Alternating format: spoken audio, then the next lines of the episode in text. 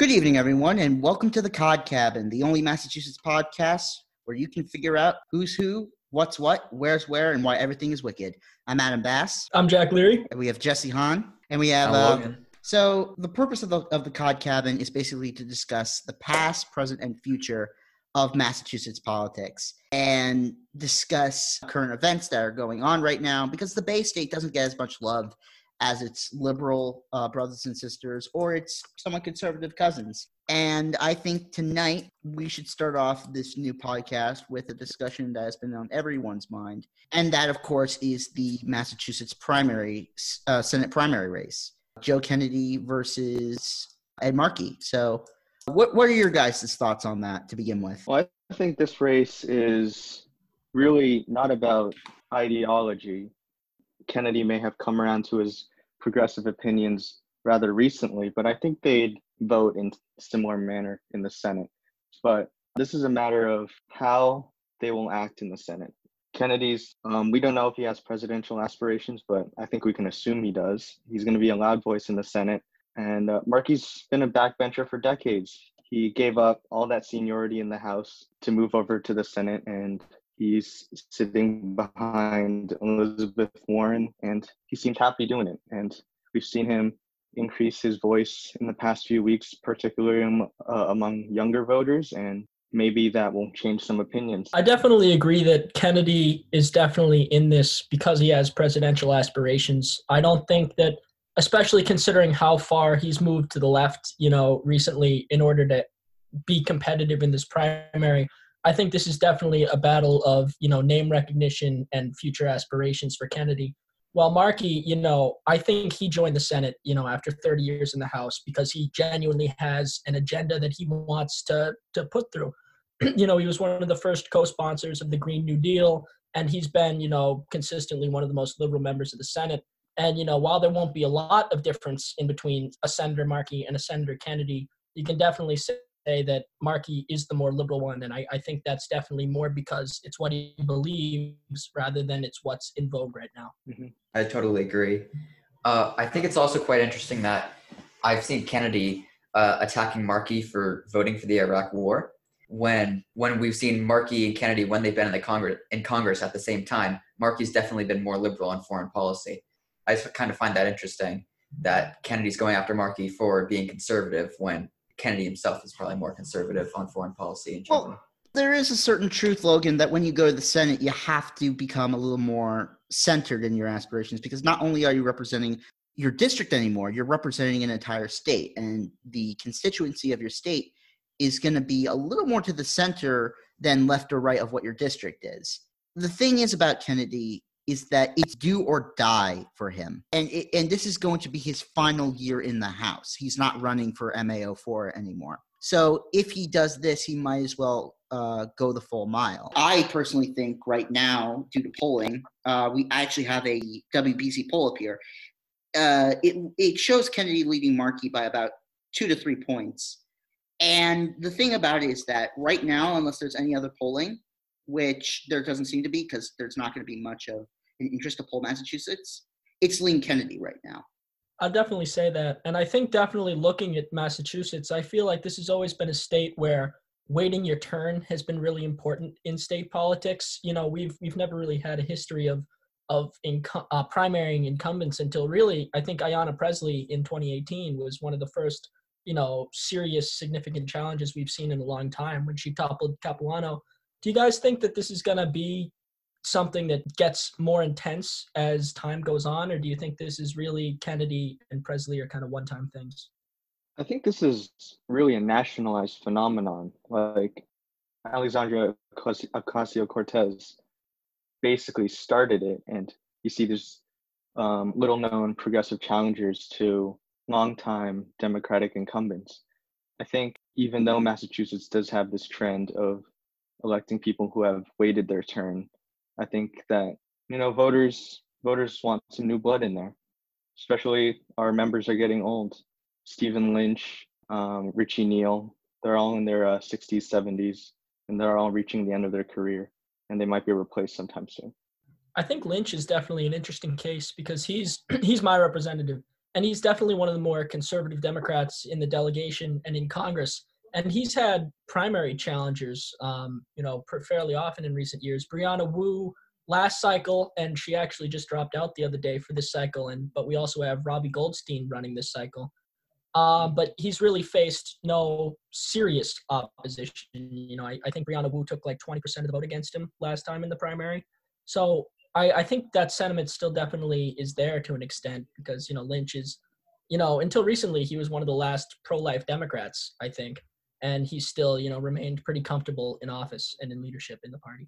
Yeah, I think also with like just I'm in Kennedy's district, and last time around he had a no-name challenger who got six percent of the vote in the primary. But I just I think Pressley was su- such an exception that like almost all the districts, uh, whenever there's a primary challenger, the primary challengers get at most like thirty percent of the vote. I'd say Pressley was very much a one-off. I think Kennedy might be a one-off as well. But in general, I don't think primary challengers do very well here. Well, again, the thing about it is that, for one, uh, we, we never expected Pressley to win. And the thing about uh, the Massachusetts Senate, and I'm, I have a map of Kerry's uh, win in 84 or 80. And the thing about that, that win was that there was no incumbent uh, to fight against. Uh, same goes with Markey in 2013. It was sort of to fill an open seat.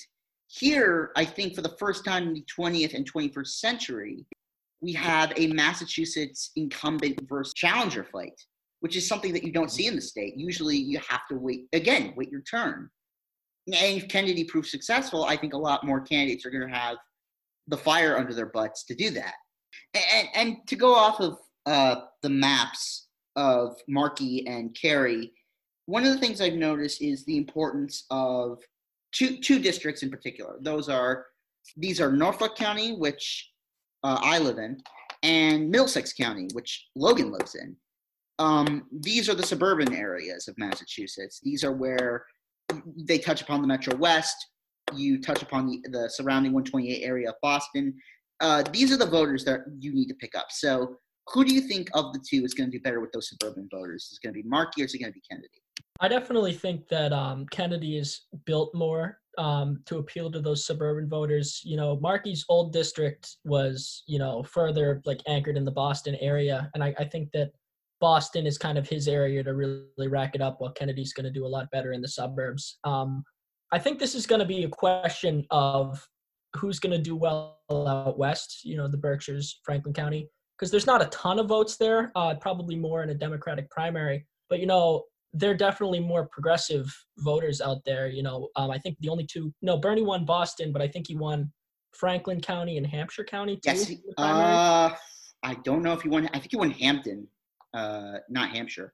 Could be. Yeah. But you know, out out west was really outside of Boston his his strongest base of support in this state, and I I think that that's going to be a pretty big battleground for this race too. It's interesting you say that, Jack, because in my opinion, the two counties that are going to decide it are going to be Bristol and Worcester County. Worcester County, of course, having the second biggest city in Massachusetts, that being Worcester, and it still has those Metro West areas surrounding it, almost like a second Boston, and Massachusetts five and four hiding between them.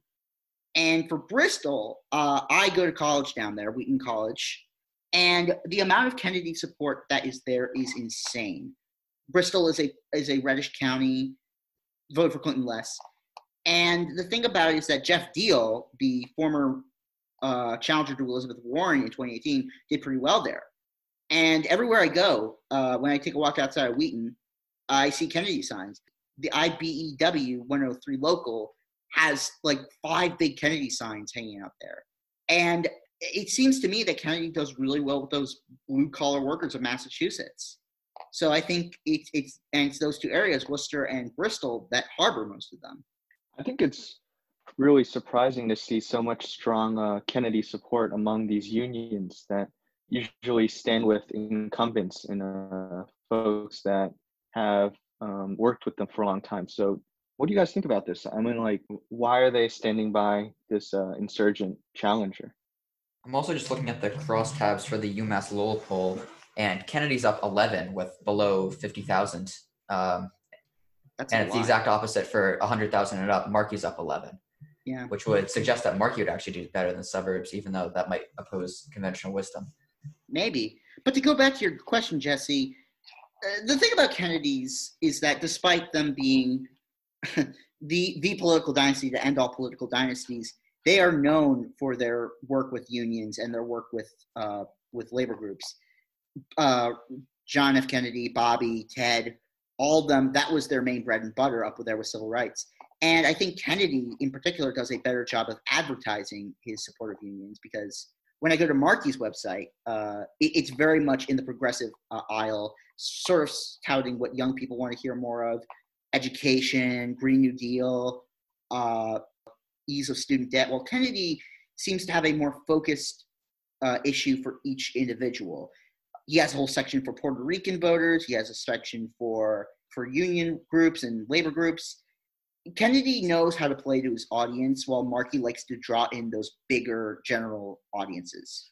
And, and the thing is, is that, and, and to go back to the poll that you were looking at, Logan, um, one of the things I've noticed that Kennedy does well, uh, a voter group that Kennedy does really well with, and probably one of the most important voting blocks in Massachusetts, are Latin voters. There's a large swath of them in the, met- uh, again, the Metro West area, Framingham, Natick, those areas that are close to Route 9, and that's sort of the bridge that could help him in uh, Worcester County.